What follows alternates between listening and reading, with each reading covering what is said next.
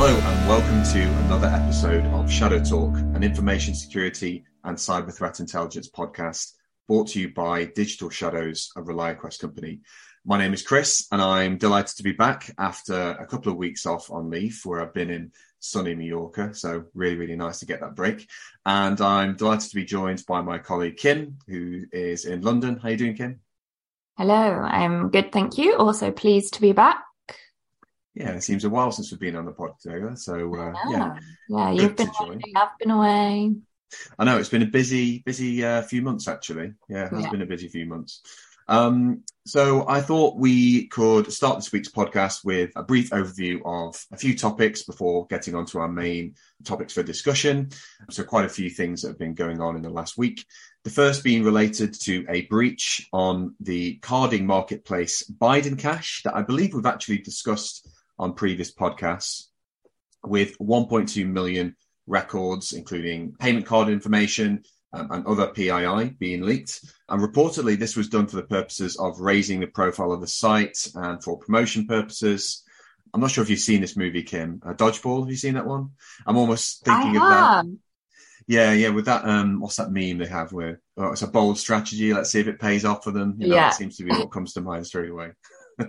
yeah, Biden Cash. So that's one we've talked about before. I think we should also maybe introduce a new segment on the podcast as well, detailing the latest NFT or crypto platform actually being breached too, resulting in you know significant financial losses. Uh, this time, the affected platform is Binance, which many of you may know is the biggest and most successful crypto platform in circulation today.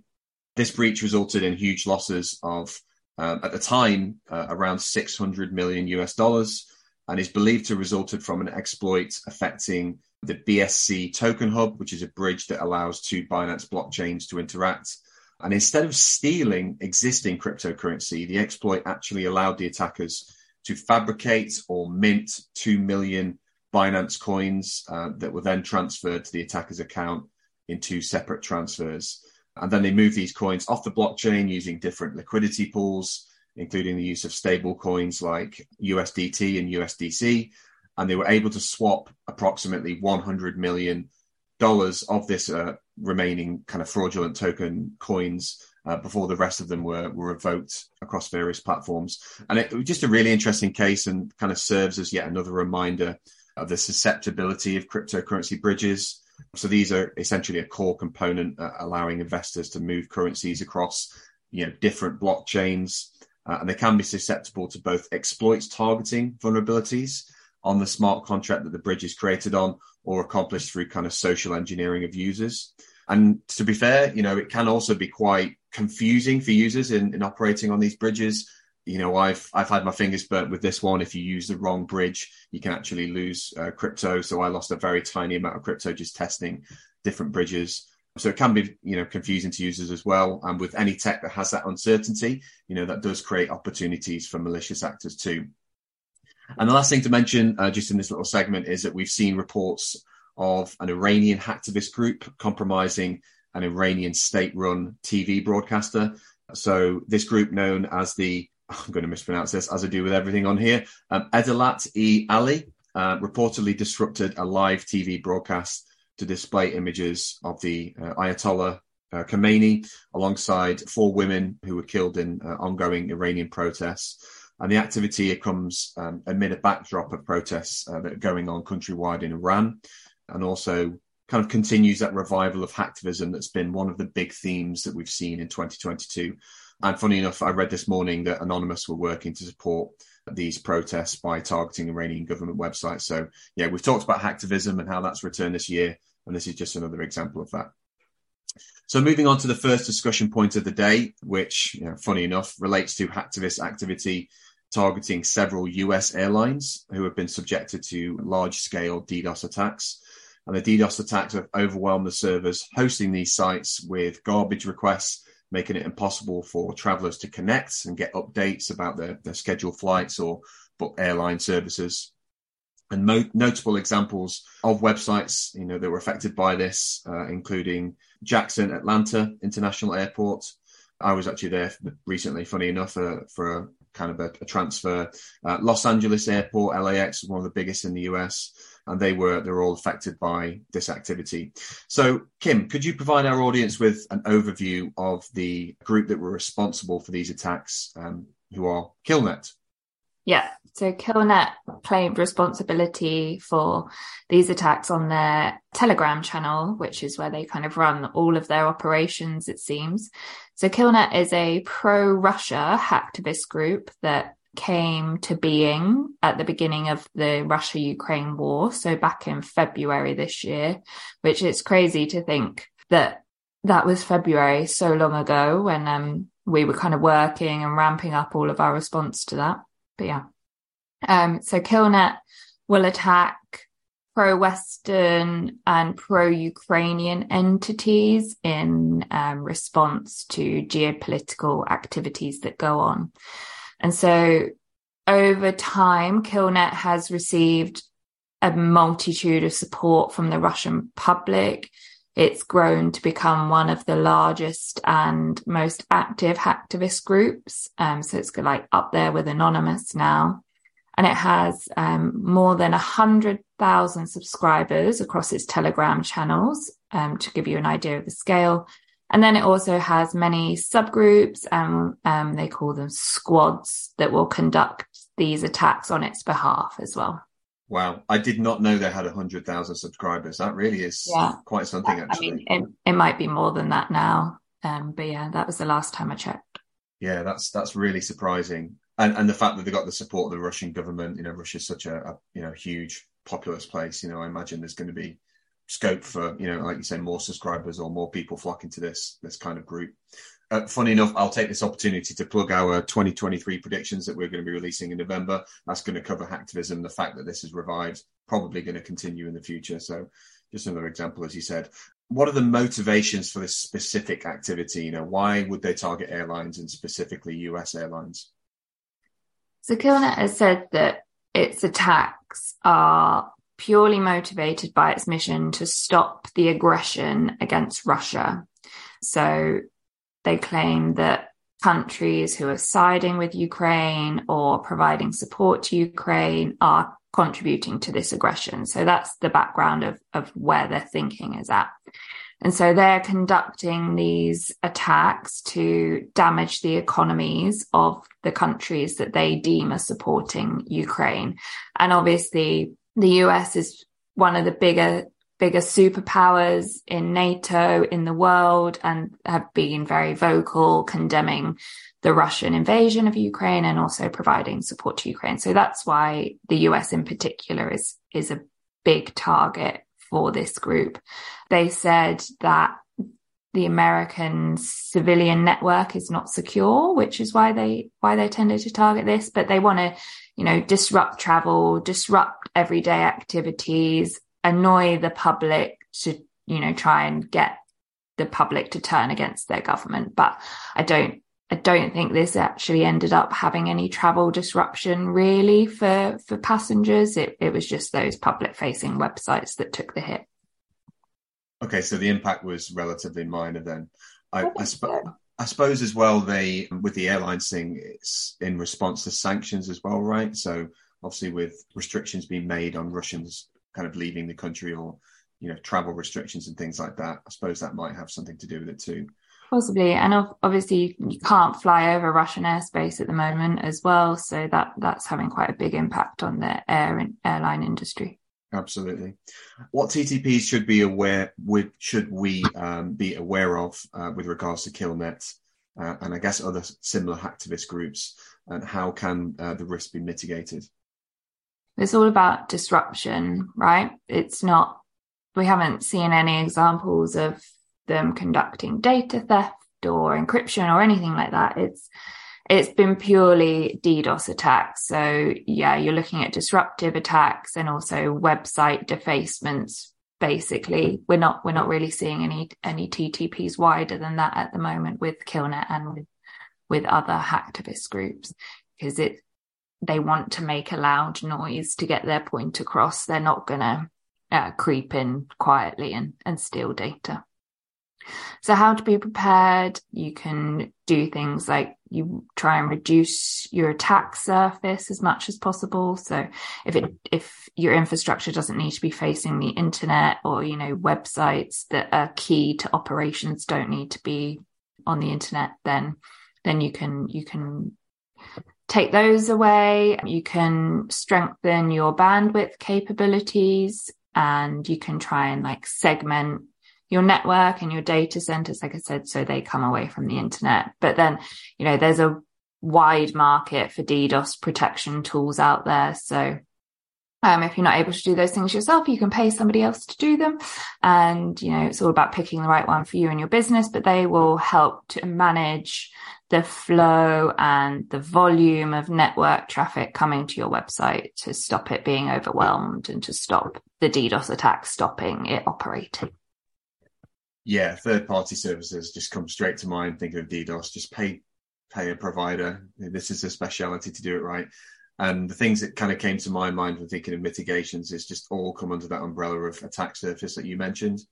The kind of you know managing remote services, you know, making sure you're aware of third party scripts on your websites so that people can't inject things in there and conduct defacement activity. And then obviously DDoS, you know, we just mentioned. So all comes as part of attack surface management which will be quite a useful thing to talk about when we move on to our second topic of the day, this time covering a critical vulnerability affecting Fortinet and the security flaw that's designated CVE 2022 40684 is an authentication bypass on the administrative interface that enables remote threat actors to log into FortiGate firewalls, FortiProxy web proxies, and also FortiSwitch Manager on on-premise uh, management instances, so all Fortinet um, kind of hardware.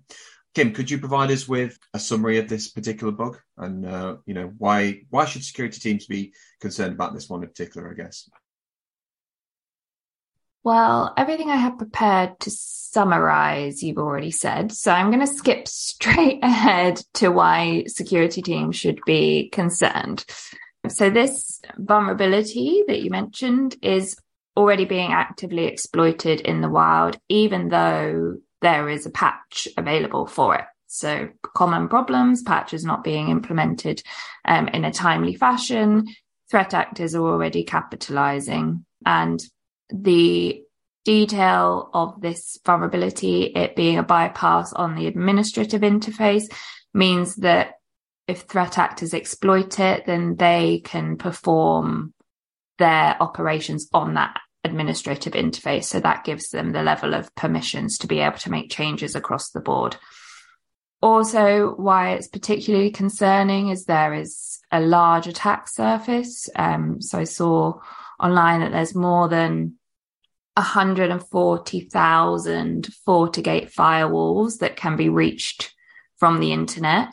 And they are likely um, to be exposed to attacks if their admin management inf- interfaces are also exposed. So there's potentially over 100,000 instances there that we know of just by doing a show, a quick Shodan search. Um, and obviously with cyber criminals, cyber threat actors, they are more, can be more sophisticated than a quick Shodan search as well. And then lastly, so it's already being exploited, but there is a proof of concept exploit due to come like in the next week or so. So once that is published online, obviously that does help network defenders, but it also provides cyber criminals that maybe aren't as sophisticated a way, like a step by step guide of how to exploit that. So I think in once, once that is published within a week, we're going to see exploitation of this vulnerability grow exponentially. So it's that bad combination of there's lots of these devices that are affected. It provides significant privileges. It's easy to identify. And then we also have this proof of concept coming, which is really going to drastically inc- increase the amount of actors that are able to exploit this. So it's exactly. a really significant one to be aware of, I guess. We've spoken previously at great lengths on the importance of taking like a risk based approach to fixing vulnerabilities. Could you provide us with an overview of this approach and any other sort of top tips you think are pertinent for the never ending battle of fixing vulnerabilities. Yeah. So taking a risk based approach is um, really the best way to manage all of the vulnerabilities that are out there. The, you know, every week we seem to be seeing a new critical vulnerability and it, it's not possible for people to, to apply every single patch, to apply every single mitigation advice. And that's because of, you know, they can't afford the downtime. They can't afford it cost wise or it's just actually it's too difficult with the legacy infrastructure that that people might have in place. So that's why having a risk based approach is is the best way to tackle this. So that is you know conducting monthly assessments of the vulnerabilities that are affecting your organization and your network infrastructure ranking those vulnerabilities based on what's the biggest business impact if something goes wrong and then prioritize patching those that score the highest when you conduct those assessments. Yeah, so that's it. But other top tips for tackling vulnerabilities we've spoken before, minimizing attack surface, big one. Um, obviously the holy grail is applying patches if you can do them, using the mitigations if it's not possible. So in this instance, um, if you can disable internet facing HTTPS um, administration interfaces, then that's a that's a great mitigation for this particular bypass bypass vulnerability. Um, and then also the old classic of employee education. A lot of vulnerabilities will require a threat actor to be authenticated. So in order to gain employee credentials, they're probably going to be sending things like phishing emails to get that access that they need and authenticate themselves. So knowing what a phishing email looks like and knowing when to report it so you don't click on a bad link is also a good preventative step. Brilliant. I really don't have much more to add on top of that. That was very comprehensive. Yeah, just, you know, it's vulnerability management is so difficult, isn't it? And there's so many factors that can get in the way that can just make it harder, as you said, so kind of resources, you know, having the right personnel in place, understanding what assets you have and, and identifying those problems in the first place. That's a big problem in business. Just actually understanding what your, your network even looks like. So yeah, and so many places. Sorry to interrupt. So many places are running shadow tech as well. Mm. So they, yeah, they just have no idea what's on their network. And that to me blows my mind as a cybersecurity professional, but I know it happens. There's definitely a big space in this kind of interesting business in general, isn't there, for identity management and and understanding what you have. Um, yeah, yeah, that's a big problem I've run into. Um, excellent, thank you very much. Uh, we'll move on to the last topic of today's podcast and that details a report from Sekoia that I recently discovered on a topic of traffers, um, who I'd never heard of this term before actually, but actually they they supposedly play a, a key role in the distribution of several cyber threats. So I thought I'd give Kim uh, a moment off the mic to um, perhaps give an overview myself on the blog and what it identified. Um, so traffers monetize traffic to botnet operators, uh, who of course intend to compromise users uh, widely or specifically to a region or operating systems. And I guess the main challenge challenge facing traffers is therefore to generate high quality traffic, you know, without bots, without the uh, network they're targeting, um, detecting them, or kind of being analyzed by security vendors, or or being filtered by you know their traffic type. So in other words, you know, Traffers activity is to um, provide lead generation to other malicious activity. And to generate traffic, Traffers lure users from legitimate or compromised websites and redirect them to a server, a website, or other malicious content that's operated by a botnet owner. And as part of a growing trend, numerous uh, numerous traffers join a team to distribute information stealing malware on behalf of a, a, a, kind of a team administrator. And in these teams, you know, traffers, you know, they can be either kind of really skilled threat actors or kind of newcomers into the threat landscape. So kind of showing you know what we've discussed before about how it's becoming easier to enter the world of cybercrime, really, and therefore there are they are a, a gateway into this um, cybercrime ecosystem for kind of newcomers into the space. And administrators of these traffers teams generate user logs. So that could include cookies, passwords, crypto wallets, documents in order to exploit or sell them online.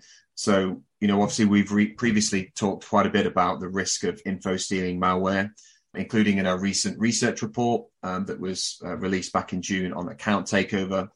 And this is just one of the primary methods that threat actors are using to get onto networks, really, in purchasing stolen credentials that are taken by various info stealers and using that as their way into network. So if you remember the recent breach affecting Uber by the Lapsus Group, uh, I think it was what a month ago, a few weeks ago. That's exactly what they did. They just purchased a stolen account off the dark web, you know, possibly from some of the services that Digital Shadows track for our clients, you know, likes of you know Genesis or Russian Market. You know, many of the listings on these automated vending cart services, you know, they're from the likes of Redline, you know, Raccoon Stealer, and just many of these different info stealers, really. So this is a massive problem, and Traffers are, are a big part of um, this this emerging threat, I guess. So, did you have any further thoughts on this one, Kim? It seems to be, you know, just a, like I say, another indication of the the increasingly professionalized world of cybercrime. You know, not a, a term I'd come across before, but you know, as we spoke, you'd you'd heard of this one, right? Yeah. So I, in my previous life, I had come across Traffers. They weren't called Traffers then, but I remember having to do a lot of research to get my head around like why cyber criminals need traffic in order to generate income. So yeah, that took me a little while to get my head around it. Um, but yeah, definitely a really good example of how professional things are coming. The thing that struck me when I read the report was that when they're joining these teams, inexperienced people will get training sessions. I'd never, I'd never seen that before. You always kind of think of noobs being at the bottom of the, of the like pecking order and, and people that more experienced people don't want to work with. So I found, I thought it was really interesting that actually these people with no skills are being welcomed into these teams and actually providing providing them with training and then just other things like they were running monthly competitions to see who could get the most traffic and you know if you if you're inactive for more than 2 weeks in a row then you get kicked out so yeah it's just it's just quite interesting to read all of all of those intricacies of running a criminal team. Yeah, just like motivations and incentives, isn't it? It's like a legitimate yeah. business, really. I suppose if you join a job and you don't receive adequate training, you could point at this as an example and say, look, even these guys are getting training. Come on, sort me out here. Just to step off, Mark, and, and talk about initial access as a problem in general, you know, what do you think are the main mistakes that companies are facing or making um, that are providing threat actors with kind of these opportunities to get onto their networks? I think we're just going to round up what we've already talked about today. It's um, vulnerability exploitation is a huge problem for businesses. It's it's how criminals are getting into systems. Those things that we talked about, you know, not applying patches appropriately and, and in the most important place, using shadow tech, not knowing what you've got on your business. Um, and then obviously the other main way that cyber criminals and threat actors enter networks is through phishing and social engineering. So it's not investing in employee education and, and having them not understanding. is actually really interesting. I do an exercise class on a Friday morning. That's not the interesting part. But the lady that I was with today is a sign language interpreter and she did a training course yesterday for cybersecurity. And she said it was really hard because she didn't understand the terms. But that just goes to show the level that some businesses are investing in it, that they're even translating it into sign language for their staff. So I thought, just thought that was a nice, nice, heartwarming tidbit for the cybersecurity world. Absolutely. Yeah, and it's really nice to kind of summarize the, the rest of the podcast on the last question as well. So thank you very much for doing yeah. that. Good stuff. Um, we'll call it a close for today. Um, I'll just end by mentioning we don't have any blogs released this week, but we do have the ransomware quarterly going out next week. Uh, this is a really good summation of what has happened in the ransomware, I guess, landscape um, in Q3 of 2022. Some really good insights uh, drawn by my colleague on that piece. So definitely go and check that one out next week. But thank you everybody for listening, and thank you Kim for joining me today. No problem. Thank you for having me. My pleasure as always, and we'll see you soon. Goodbye. Bye.